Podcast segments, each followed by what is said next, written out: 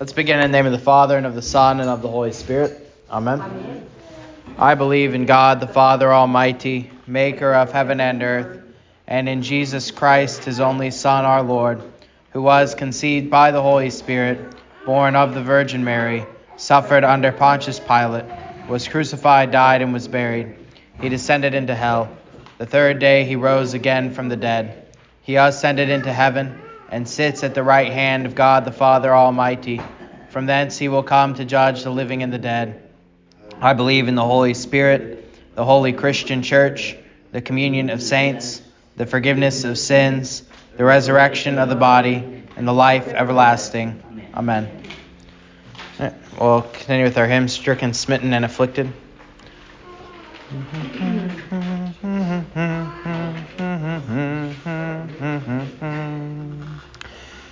Stricken, smitten, and afflicted, see him dying on the tree. Tis the Christ by man rejected, yes, my soul, tis he, tis he. Tis the long expected prophet, David's son, yet David's Lord. I see sufficient of it is the true and faithful word. Tell me, ye who hear him groaning, was there ever grief like his? Friends through fear his cause disowning, foes insulting his distress. Many hands were raised to wound him, none would intervene to save. But the deepest stroke that pierced him was the stroke that justice gave. Ye who think of sin but lightly, nor suppose the evil great, here may view its nature rightly, here its guilt may estimate. Mark the sacrifice appointed, see who bears the awful load. Tis the word, the Lord's anointed, Son of man and Son of God. Here we have a firm foundation, here the refuge of the lost. Christ, the rock of our salvation, is the name by which we boast. Lamb of God, for sinners wounded, sacrifice to cancel guilt. None shall ever be confounded who on them their hope have built. Continuing with the catechism memory work. What is the seventh commandment? You shall not steal. What does this mean? We should fear and love God so that we do not take a neighbor's money or possessions or get them in any dishonest way but help him to improve and protect his possessions and income. And uh, Bible memory work. The wicked borrows but does not pay back, but the righteous is generous and gives. Psalm 37, 21. All right, let us pray. Our Father, who art in heaven, hallowed be thy name. Thy kingdom come, thy will be done, on earth as it is in heaven. Give us this day our daily bread and forgive us our trespasses, as we forgive those who trespass against us. And lead us not into temptation, but deliver us from evil. For thine is the kingdom, and the power, and the glory, forever and ever. Amen. In Luther's morning prayer, I thank you, my heavenly Father, through Jesus Christ, your dear Son, that you have kept me this night from all harm and danger and I pray that you would keep me this day also from sin and every evil, that all my doings in life may please you. For into your hands I commend myself, my body and soul, and all things. Let your holy angel be with me, that the evil foe may have no power over me. Amen. The Almighty and merciful Lord, the Father, the Son, and the Holy Spirit, bless us and keep us. Kids can go off to Sunday school. Um, excuse me. Okay. And stay to talk about the hymn. Yeah. Uh, the thing I want to talk about with the hymn today is the fourth stanza. Uh, so last week we talked about two things. One, we talked about the substitutionary atonement, or the um, the the atonement of Christ on the cross, where whereby Christ trades places with us, where He stands in the place of sinners and receives in Himself the wrath of God uh, poured out on Him in our place. That's that's what we deserve, and uh, for that we receive His righteousness. He gives He takes on our sin and gives us His righteousness. And uh, the nature we talked about the nature of wrath on sin. Um, Ye who think of sin but lightly, nor suppose the evil great, here may view its nature rightly, here its guilt may estimate. So we talked about that uh, last week, and um, we also talked through that about the pondering of Christ on the cross. Right? We, we mentioned that other hymn as well, Jesus, I will ponder now. Um, and the, that line I just read, right, that we view at the cross, at the crucifix, uh, crucifixion of Jesus, we can see the nature of Jesus' passion. And we can dwell on this and we can learn from this. And uh, so, with all of that in mind, um, the idea of pondering the passion of Jesus and the idea of that passion of Jesus, uh, him dying on the cross being our substitutionary atonement. Then we move on to verse 4, stanza 4, which is uh, very interesting considering those things. Here we have a firm foundation. Here the refuge of the lost. Christ, the rock of our salvation, is the name of which we boast. I always sing it by which we boast. I don't know why. That's, um, that just pops into my head. Sometimes I assume I know the words to a hymn and I look away and then I actually don't. Anyway, uh, Lamb of God for sinners wounded, sacrifice to cancel guilt. None shall ever be confounded. Who on him their hope have built. So this stanza talks about that crucifixion of, of Jesus, that substitutionary atonement of Jesus. That's our firm foundation. That's that's the thing on which we stand. So we can talk about having a foundation, a, a place on which we stand. Um, in a number of ways, we can talk about it being the Word of God. We can talk about it being Christ Himself in a more general sense. But I, I like this this image that to build our house on the firm foundation, to build our house on the rock and not on the sand, is to have the foundation of Jesus' cross. That whenever we live our lives and whenever we um, are growing as Christians and living as Christians, the thing that we always return to, the thing on which we stand, the central foundation um, of our lives is the cross.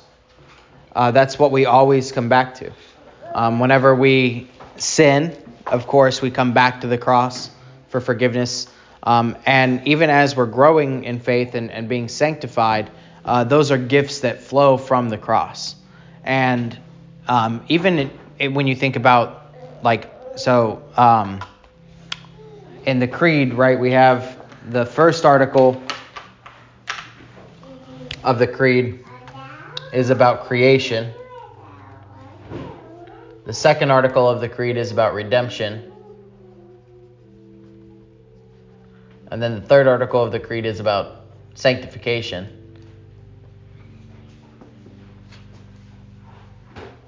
And the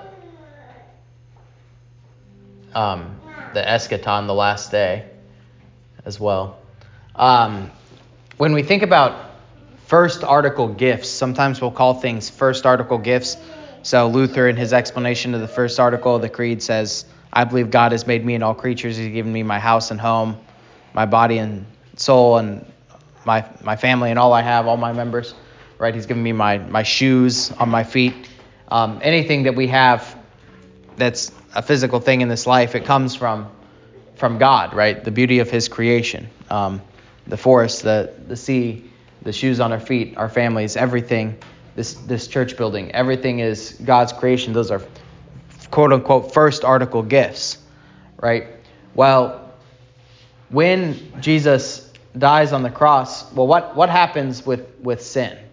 Well, sin corrupts creation, right? It doesn't just corrupt our souls, it corrupts the whole of creation. The thorns and thistles come up from the ground.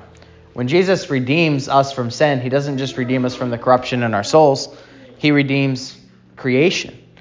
And the point of the second article, in some ways, is really to get back to the first article, um, or you can think also of the third article as a redoing or a new a new doing of the first article.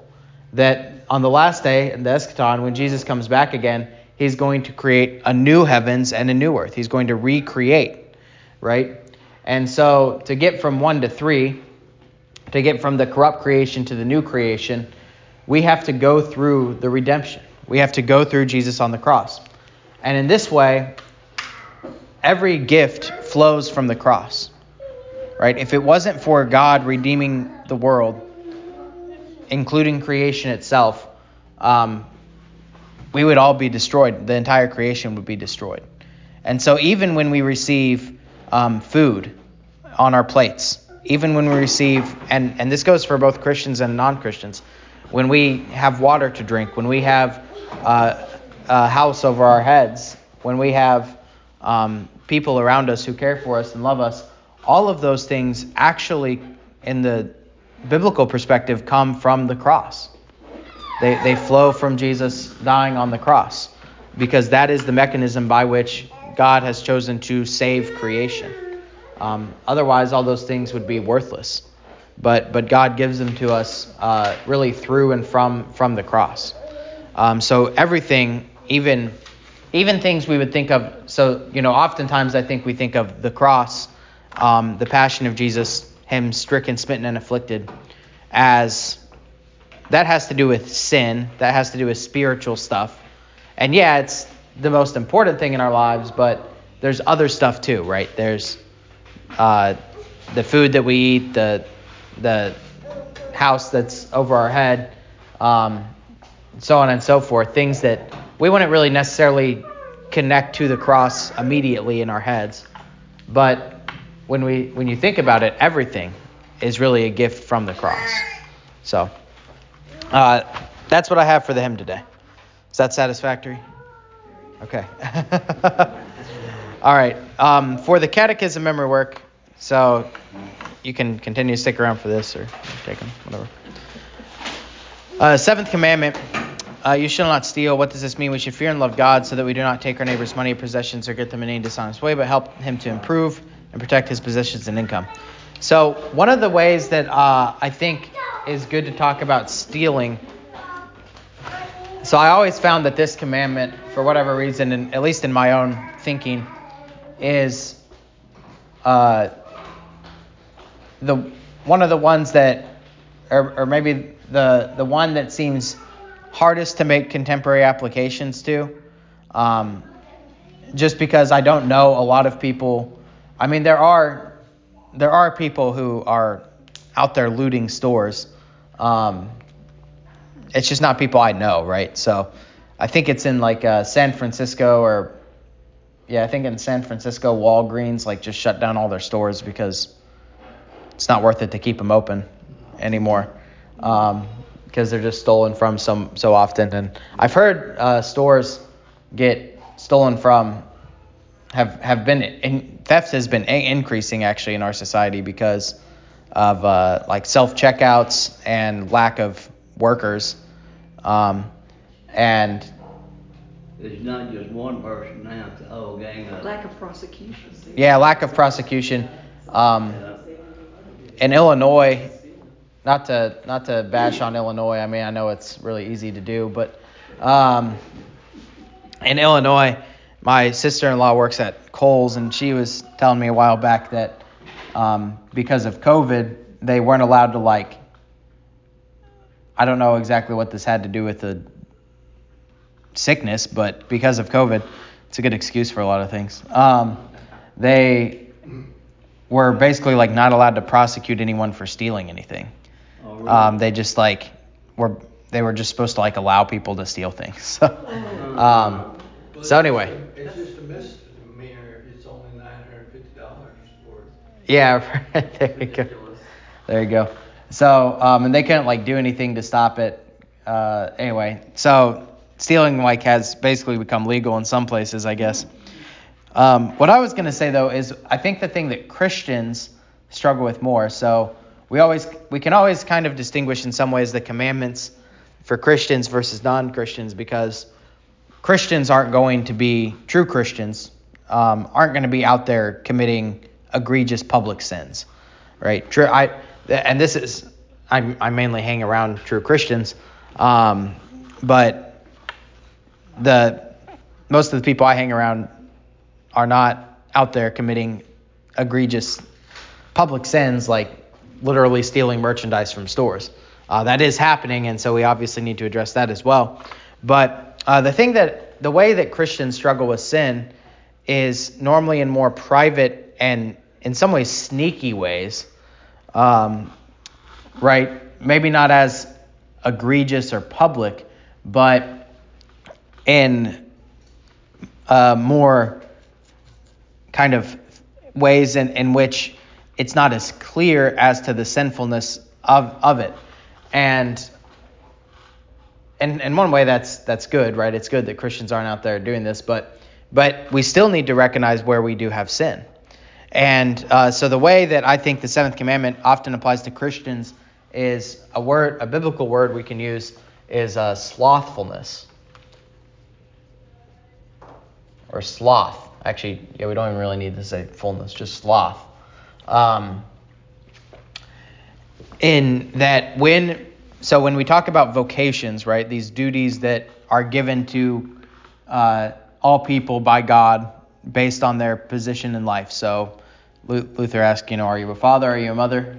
Are you a are you a son or a daughter? You know, employee, employer, uh, worker, pastor, layperson, right? What what are your positions in life? What are these vocations that, that God has called you to? And then we we've been through the table of duties before.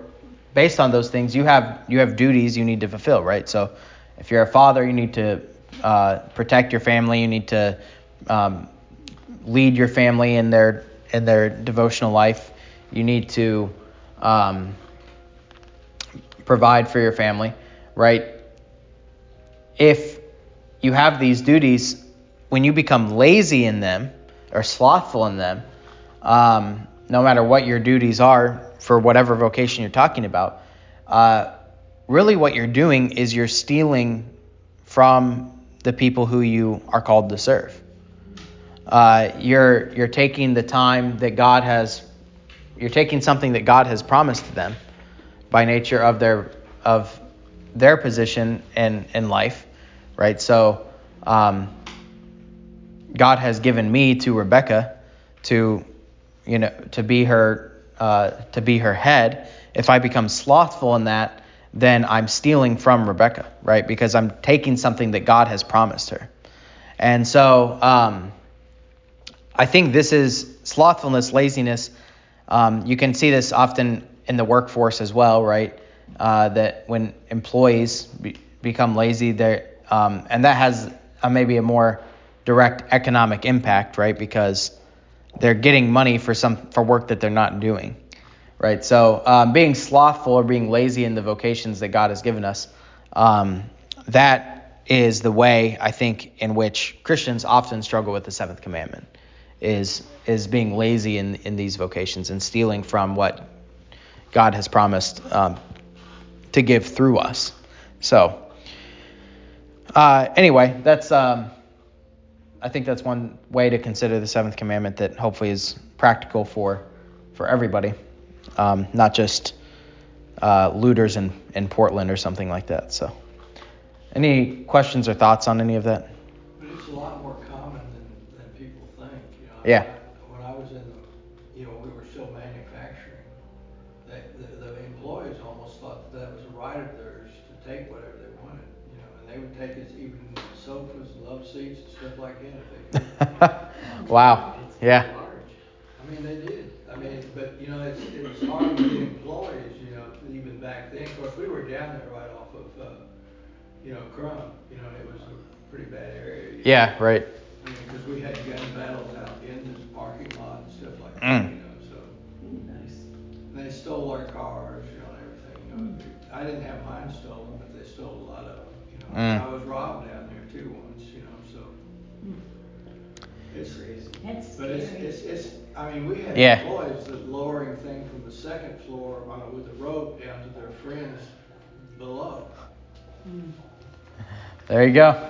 I mean, it's, it, it's a lot more of it than. Yeah, no, there is, as, and especially uh, being near a bigger city with naturally higher crime rates, um, you can definitely like see the impact of literal theft more, right? So, um, had a guy with a wagon running down this, you know, after he had broken into the back, they could get in, some, and that, that old building that used to be Memphis Furniture, they would get in mhm. and take things, and they'd call me, you know, I was the first one to go down there every time the police had somebody, and I would go down there and have to say, well, did, did you give this guy this stuff? No, I didn't give yeah, right. But it was, it was a whole lot of more, you know, of course, the rest, the owner and stuff didn't wanna have to fool with all that stuff, they- so they sent me down there to. yeah, it's uh, One time we were chasing a guy down the street there running, you know, and he was running, and he had some stuff, and we were chasing him, and I was leading the run, and I thought, uh-oh, I don't wanna, I, I'm gonna be the second or third person to catch him. Oh, geez. Yeah, no, you're right. It is, um, especially, yeah, like here around the big city, it's more complicated uh, or more common, um, is what I meant to say. More common. And, um, yeah, I, it's the two things, I guess. One, it is amazing the um, pride that goes along with thievery like that. Like, uh, I, I was at Tractor Supply in Collierville one time, like it was like last year, sometime, and um, this guy came up from the back of the store with the generator, big big generator, big box, and I was checking out, and he started like bugging the cashier who was busy checking me out about how he had this return, and he wanted to know if he could return it to another store or whatever, and he was being really weird, but he was like like had some big story. And this other lady came over and was like i need a receipt. And uh, this guy was he was black and he he immediately when they started asking for the receipt and stuff he was like oh you're racist you're racist you know, of course so and then he like and then he just like ran out the door with this generator and uh, threw it in his car and and bent his license plate up and drove off and uh, i'm just i was just sitting there like so and Yeah. so many of them now. Yeah, it's so- break into a it's so prideful. It's so it's so utterly prideful. The other thing I thought about with the seventh commandment as, as we were talking, yeah, When um, I worked at the paint store, I had people will walk in, go to where we couldn't see them, pick up a couple gallons of paint, come back, and want their money back on. oh yeah, Yeah. that's crazy. But, yeah, we knew they done it because it wasn't the right kind of paint, well, you can get money back on. there you go. Um, yeah, people are very bold. The other thing I thought about as you're talking about the seventh commandment is all the um, like the uh, fraud and internet crime yeah. and like Yeah. scams and things that go Yeah. on, and it's it is just very uh, horrendous the way that especially people will tar- target like uh, elderly people and Yeah. um, and whatnot, or, and people who are, you know, ignorant of, of, of things or maybe more gullible, um, and innocent. So anyway, yeah, that I think you can see what you can see in that, and with everything that we've talked about, like I said, is the pride that goes along with sin. Um, really, every, as we've said before, every sin is a breaking of the first commandment because every sin is saying, I know better than God. And when you have that attitude of, I know better than God, I, I'm going to do what I want to do, um, it does create this very bold pride in which you're willing to harm your neighbor and not just go against God, but, or not just, I mean, go against both your neighbor and God, I should say. Um, you're willing to, to just completely disregard both, both God and your neighbor. And, uh, to, to the, to a true Christian, I mean, it does seem just utterly gross and, and prideful, but, um, that, you can see the nature of sin in that. That anyone who doesn't have Christ in their lives, it makes complete sense. It's you know, it's just uh, why do why does it matter to me what what happens to this other person? It's just you know, I'm just trying to live my Don't happen to them. I'm trying to live my best life now. You know, Yeah. that's the nature of sin. Why you know why would anything but me matter? Um, why if I'm my own God, then I might as well serve myself, right? So. All right. Um, well, after that uplifting conversation, we will.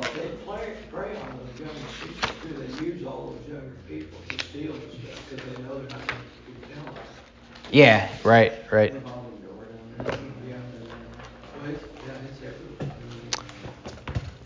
Um, You know, there was hardly anybody, they thought that, that's why there's more people with dreams that were in supply than any other. there you go. Oh man. Well. Yeah, so there's a lot of thievery. All right. Um, let's open up to Second Chronicles 25. Uh, we're gonna talk about Amaziah today, the next king in Judah, and then after Amaziah is gonna be Uzziah, and um, that works out pretty well because uh, not not exactly um, on track, but when we get to Uzziah, that's the king under which um, Isaiah begins his ministry. So when we're preach when I, when I'm preaching on Wednesday nights here, um, and we're going through the book of Isaiah over the next couple weeks, we're at least going to have some overlap with the kings and the kingdom of of Judah that Isaiah is prophesying to, and then what Isaiah's prophecy is saying to them. So that'll be very nice um, after we finish up Amaziah. So we'll see if we can get through Amaziah in the next 20 minutes or so. I'm not sure if we'll be able to, but that would be good. That way we can go ahead and fa- get get on to um, the kingdom that Isaiah is is in when he's prophesying. Okay, so um, Amaziah uh, is one of these kings that's a mixed bag. So he starts out good and then he ends up evil. Um, and that is actually following right in the footsteps of his father Joash. So you can again see um, family patterns developing throughout the kings. Uh, that there are these uh, ways in which I think blood is very powerful in people's lives.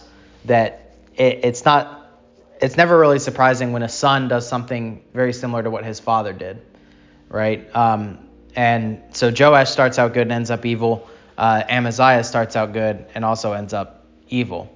Um, so you can see that in verse 2 that he did what was right in the sight of the Lord, but not with a loyal heart.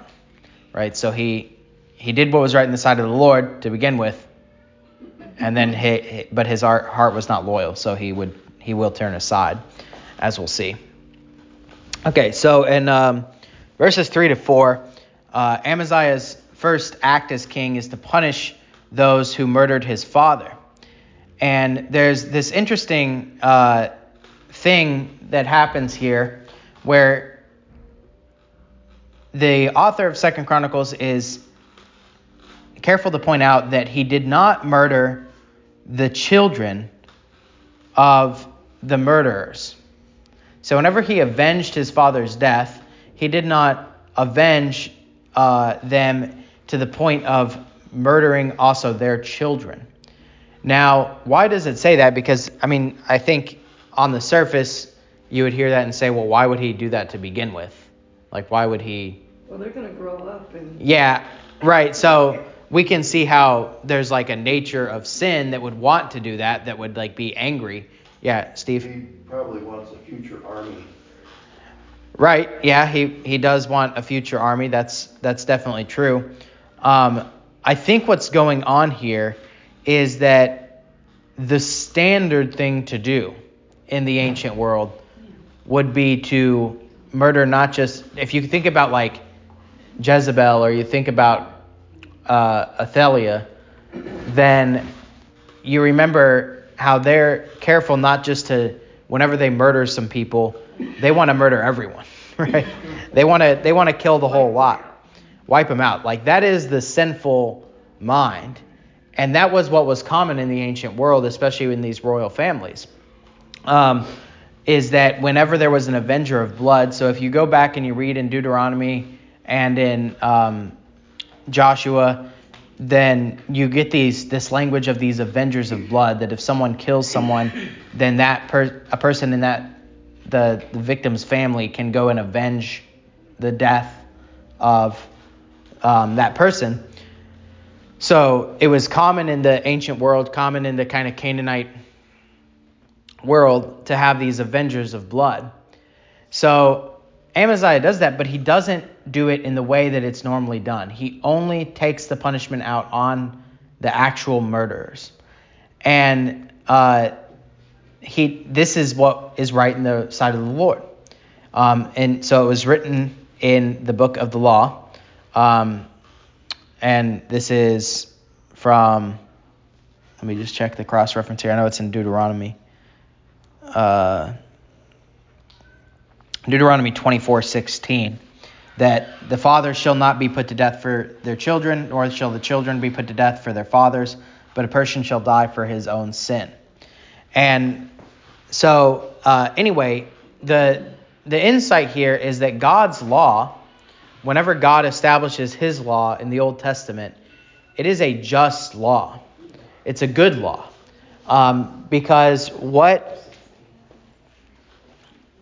what was going on in the Old Testament was basically that there was a vigilante justice system, right? There wasn't, there weren't good government courts that would be fair and just to, to people whenever someone was wronged, whenever someone was murdered, right? Um, you know, today in our courts we have like different degrees of murder, and there's like from you know ranging from manslaughter, like accidental manslaughter, to you know first degree murder, and uh, the courts take those factors into consideration when they're dealing out the punishment for people.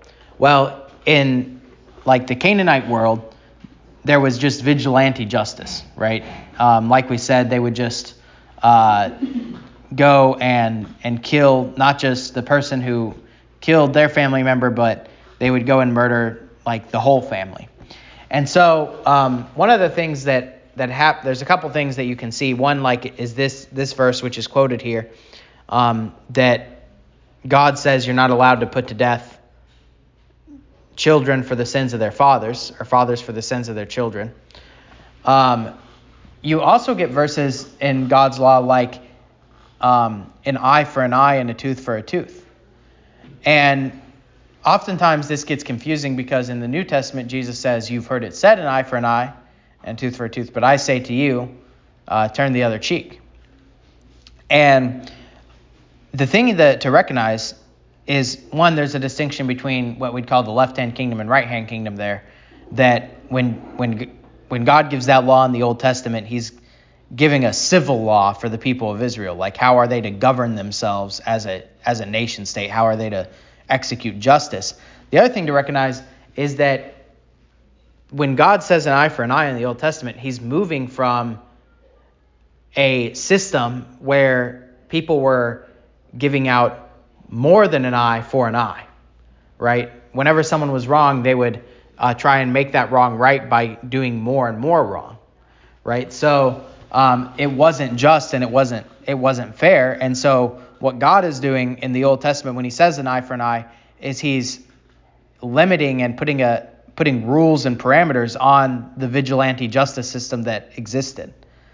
Um, in the same way, he'll like the, the other thing he does is um, estab- if you go and read in Joshua where the tribes are getting their allotments of land, he establishes refuge cities where if there's an avenger of blood who's out to get someone and the person, it was like accidental manslaughter, then the person who committed the manslaughter can run to a refuge city and can be judged by a court there.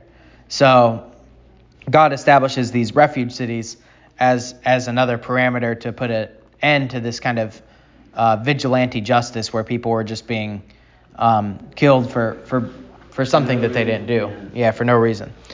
And so um, anyway, so that's all just a very interesting thing. But um, the the takeaway is that so one Amaziah does good in following instead of following the normal course of action, he follows God's law in this. Okay. So the next thing that happens is that uh, Edom, uh, border country to Judah, there's a uh, war that breaks out, and uh, Amaziah thinks that they're not going to be able to go to war if they don't have more men. And so his immediate reaction is to go and get more men from Israel uh, up north. And he does so.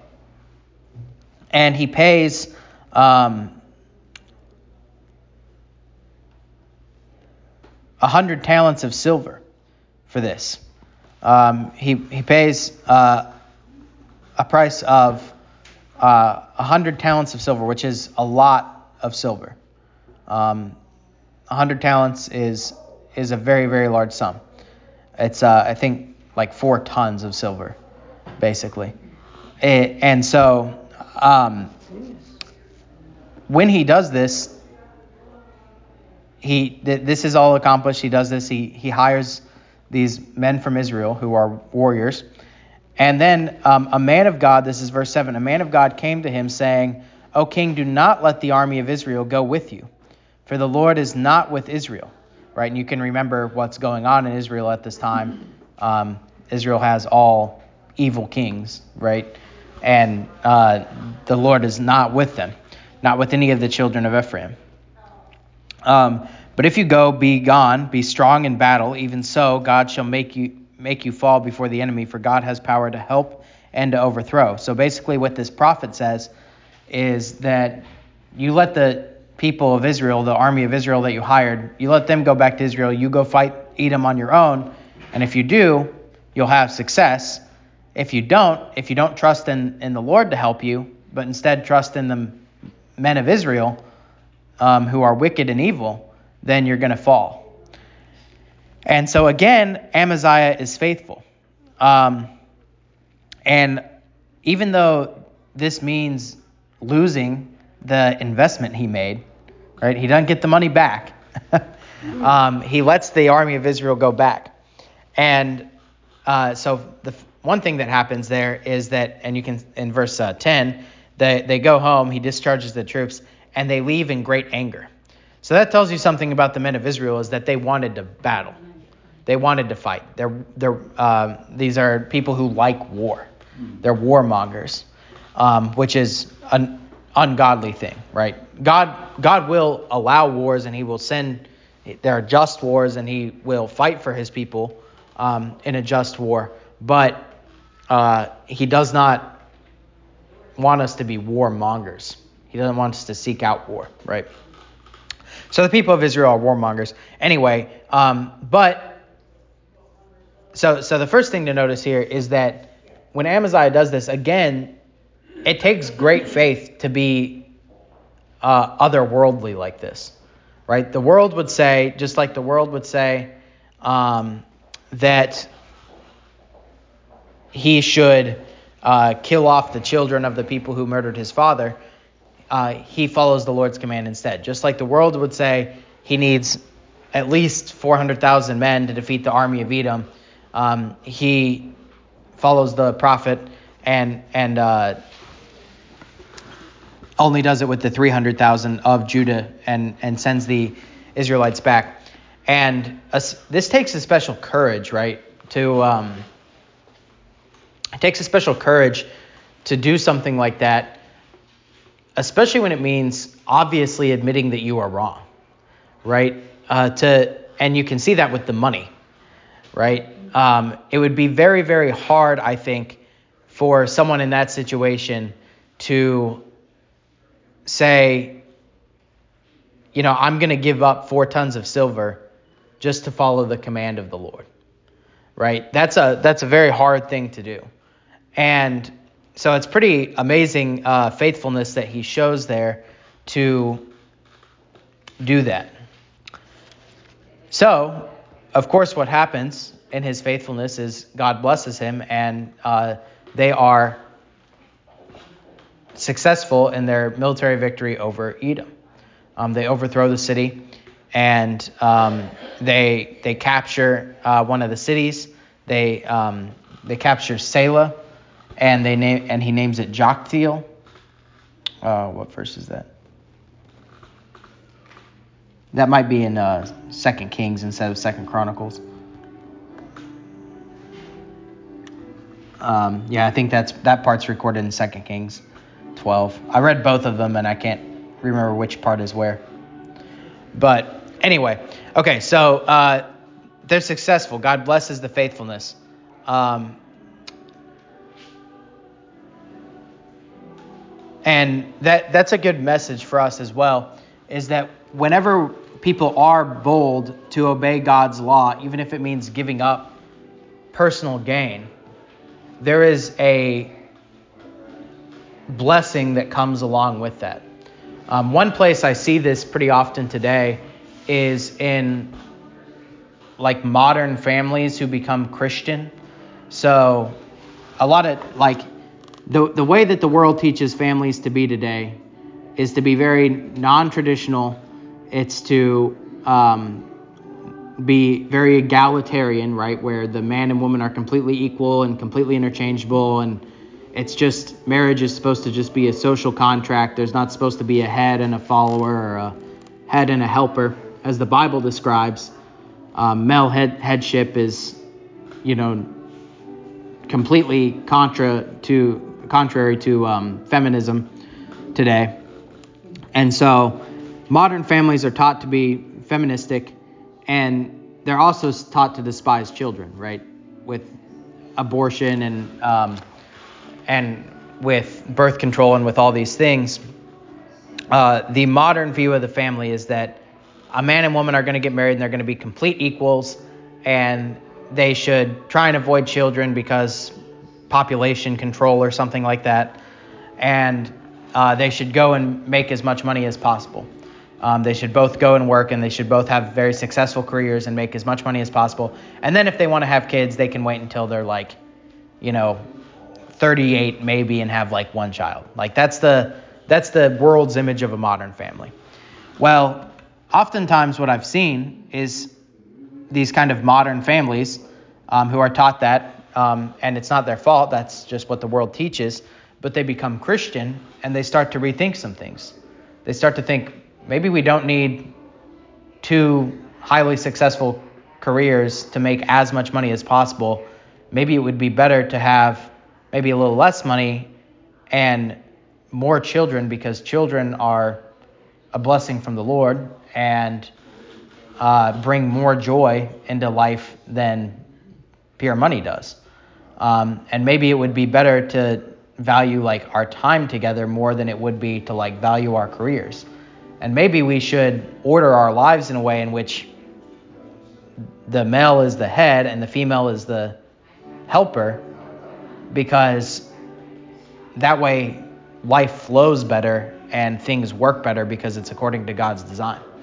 And when all that happens, like when people make this shift in their lives, um, it is amazing. You can see the blessings that come to that family, right? And it it's just because it's working within God's design, right? So uh, when these families are blessed with children, right? They that's a that is a blessing like that is a time to rejoice and and a, and a good thing for them, right? Children are are a blessing from the Lord, uh, as as the Bible says in Psalm 127, 128. So anyway, that's just one. Um, that was like the example I thought of of like people give up something to be faithful to the Bible, and then they're blessed for it. right? Um, in the same way that Amaziah does. So that I mean that could apply to any number of uh, other situations in which we give up, right? It, it all go it, it comes down to like what Jesus says about gaining the world and selling your soul. You can either you can either sell your soul and gain the world, or you can forget the world and you can save your soul. Um, and it's actually even in this world, it's more pleasant to have your soul saved than it is to gain the world, right? You think you're going to be comforted by gaining the world, but you never are.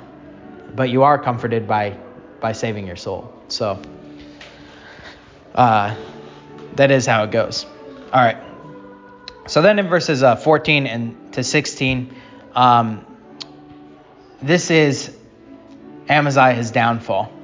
And the thing you can see here is how quickly a good thing can be ruined by temptation. So this is hard to imagine, I think, because it's not a temptation that we normally face. But basically, what happens is he goes, they, they capture um, the Edomites and um, they go to the temple there, the false god temple, and they see it and they begin worshiping. Right? So they, he brought the gods of the people of Seir, um, the Edomites, and set them up to be his gods and bowed down before them and burned incense to them. So this is a major temptation for them is if you put yourself in Amaziah's shoes back in the ancient world when there's the idea of um, polytheism, of there being multiple gods, is not at all weird at all to anyone. Um, and he had seen the success of the Edomites. And he goes down and he captures them and he sees their gods, these, these false idols, in a temple, and he starts to think to himself, you know, my God's pretty good, but it's not like I couldn't use some of the others too. right? That's kind of what, that's probably the thought process, um, is that he sees that um, there are these other gods that are options for him. And in our modern world, that's like I think that might be weird to us. Like Christians generally aren't like tempted to go and worship Allah. You can see it in some Christian denominations, like the more like liberal denominations that are more and more on this like universalism thing, you know, where they're like everyone's saved and really we all, you know, oh, Jews, Christians, and Muslims really worship the same God, more or less, um, that kind of idea. Um, so sometimes you see that, but but I'd say that you know more often our false gods today are are things like money and time, and um, so if you kind of put it in that context, that how quickly someone might go astray to gain a few more bucks or to um, save some time on something, right? Uh, anyway, it's just amazing how quickly he can go from being so faithful, giving up four tons of silver to be faithful to the Lord, and then he sees this one thing that tempts him, and he just falls for it, hook, line, and sinker, right? So um, this is why Paul says, "Be careful if you think you're strong, lest you fall." Right? We we always need to be on guard that the, whatever the temptation may be, like um, that you might see something and then fall for it very quickly. So uh, that's that's how Amaziah becomes unfaithful, and that's where we're at time. So I'm going to stop there. And then we'll close with a word of prayer. But before we do that, are there any questions or comments?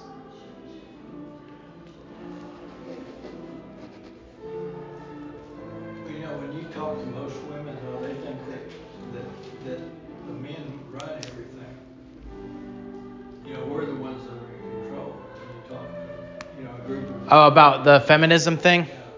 Yeah, um, it's funny. I don't know why uh, feminists are still uh, saying things about like the how men make more than women do and uh, all that kind of they're kind of like arguments about stuff like that because it's evidentially not true anymore. More women graduate from college than men do. Women, if you actually look at the statistics on the salaries and stuff, women make more money than men do. Um, and it's the same. It's the same thing with like uh, the um, all the stuff about like discrimination based on uh, race or based on sexual orientation and all of that. That these the big company, all the all the big companies are hiring less qualified people generally so that they can fulfill all these requirements of, of diversity and inclusion. And um, the, I mean, it's a, it's basically, I mean, it boils down to Marxism. It's just a, it's a tactic within within communism. But uh,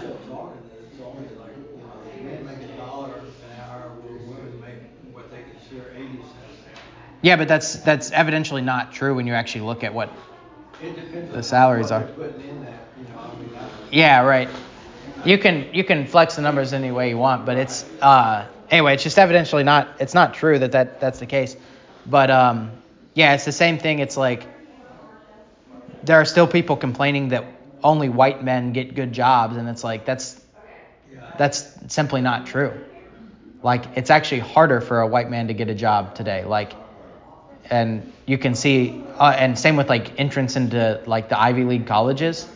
Like they've put a cap on like white men and Asians being like being accepted into Ivy League universities because um, statistically those are the two highest percentages of people who get in. So they said they're not allowed to get in anymore because we need to hire, we need to accept more women and more people of, of other races.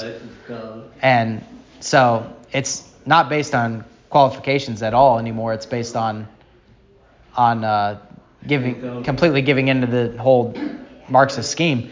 But then they still complain about it. They continue to. It's like They're saying now that, that's what I don't get. you know, the homosexuals and stuff are the ones that are, are replacing a lot of the racial things now. Yeah, right. It's always something. I mean, whatever. Yeah, Yeah. It can't just be based on like pure qualifications. So. Anyway, They got to have the quota now, the certain amount of this pe- these people, Yeah. men, are, are up to a certain amount of the other. yep, yep. And whether they're qualified or not, it doesn't matter. Yeah, yeah, they're just fulfilling quotas, but Right. it's crazy that the people still complain that like they're being discriminated. I'm like, no, you're getting right, a special, you're getting special treatment. What do you mean you're being discriminated against? Anyway, all right, let's close with a word of prayer. Dear Heavenly Father, we thank you for all that you give us. We pray that you would um, help us to be faithful to your word above all else, that we would not sell our souls to gain the world, uh, but that we would uh, forsake the world so that we may save our souls. We pray that you would bless our worship today in spirit and in truth, and we pray that you would uh, bless the ministry here at Beautiful Savior. We pray this all in your Son's name, who lives and reigns with you in the Holy Spirit, one God now and forever. Amen.